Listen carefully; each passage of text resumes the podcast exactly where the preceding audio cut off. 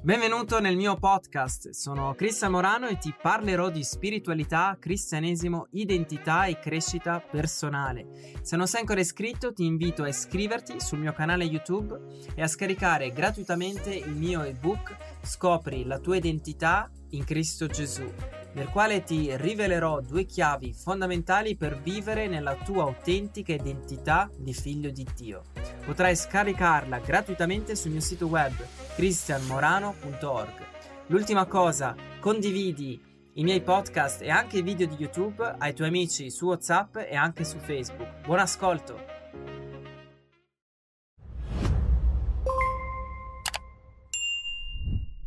L'adorazione è un'espressione della nostra relazione con Dio. Gesù nella sua parola ha detto: se uno mi ama osserverà la mia parola e il Padre mio l'amerà e noi verremo da lui e dimoreremo presso di lui. Quindi l'amore è connesso all'obbedienza, all'obbedienza della parola di Dio. Uno dei comandamenti di Dio nell'antico patto era non commettere adulterio, ma addirittura Gesù ha alzato questo standard dicendo: voi avete udito che fu detto non commettere adulterio, ma io vi dico che chiunque guarda una donna per desiderarla ha già commesso adulterio nel suo cuore. Quindi il significato di adulterio è molto più profondo di quello che possiamo pensare e include anche la fornicazione. Ma Gesù è la soluzione, il sangue di Gesù è l'antidoto al peccato e ci dona la liberazione, perché ogni uomo in lui diventa una nuova creazione, ricevendo un cuore nuovo, ma è fondamentale il rinnovamento della mente, una relazione con Gesù.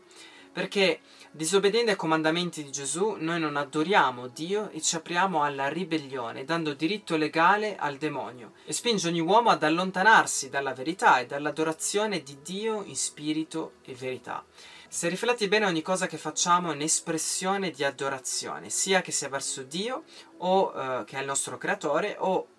verso qualunque altra cosa, che può essere un oggetto, uno spirito, una persona, e alla fine andiamo a peccare di idolatria, che porta delle conseguenze negative. Non perché Dio ci castiga, ma perché è il diavolo che prende diritto legale per rubare, distruggere e uccidere, e anche perché lo scopo della nostra vita è adorare Dio e eh, non adorare eh, altre cose, perché alla fine non ci portano vita. Parlando della sessualità, quando noi viviamo la nostra sessualità come Dio ci ha creati e come Eh, Dio ci ha comandato attraverso la sua parola, noi diamo gloria a Dio e lo adoriamo. Lo scopo di Dio eh, riguardo al sesso e al matrimonio tra un uomo e una donna non è soltanto procreare, ma è diventare uno nello spirito, uno nell'anima e uno nel corpo, quindi diventare uno, perché in Dio c'è piena unità, non c'è non c'è disconnessione, ma c'è piena relazione, ed è per quello che un uomo e una donna sono chiamati a sposarsi, perché alla fine davanti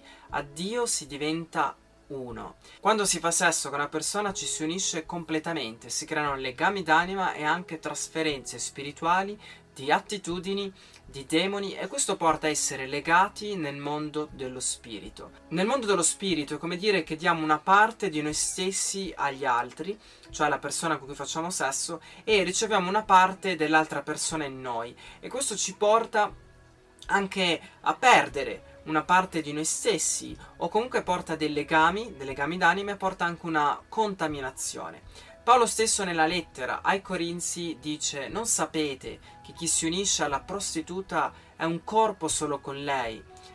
poiché Dio dice i due diventeranno una sola carne. E poi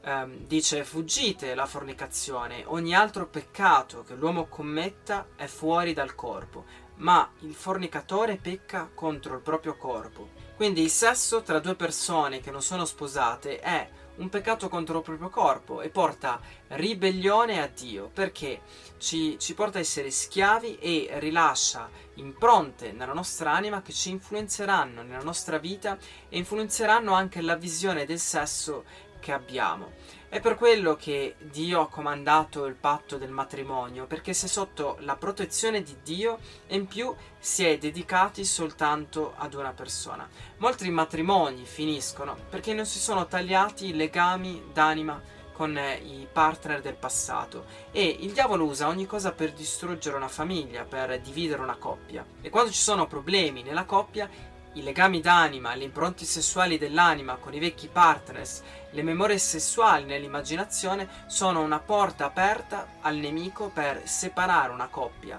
e anche porta eh, adultero nel cuore, nel quale rompe la fiducia e la sintonia nella coppia. Certamente Dio può eh, rompere ogni forma di legame d'anima e anche restaurare ogni cosa, ogni coppia, ogni famiglia, ma è importante un autentico pentimento e lasciare la grazia, l'amore di Gesù che lavori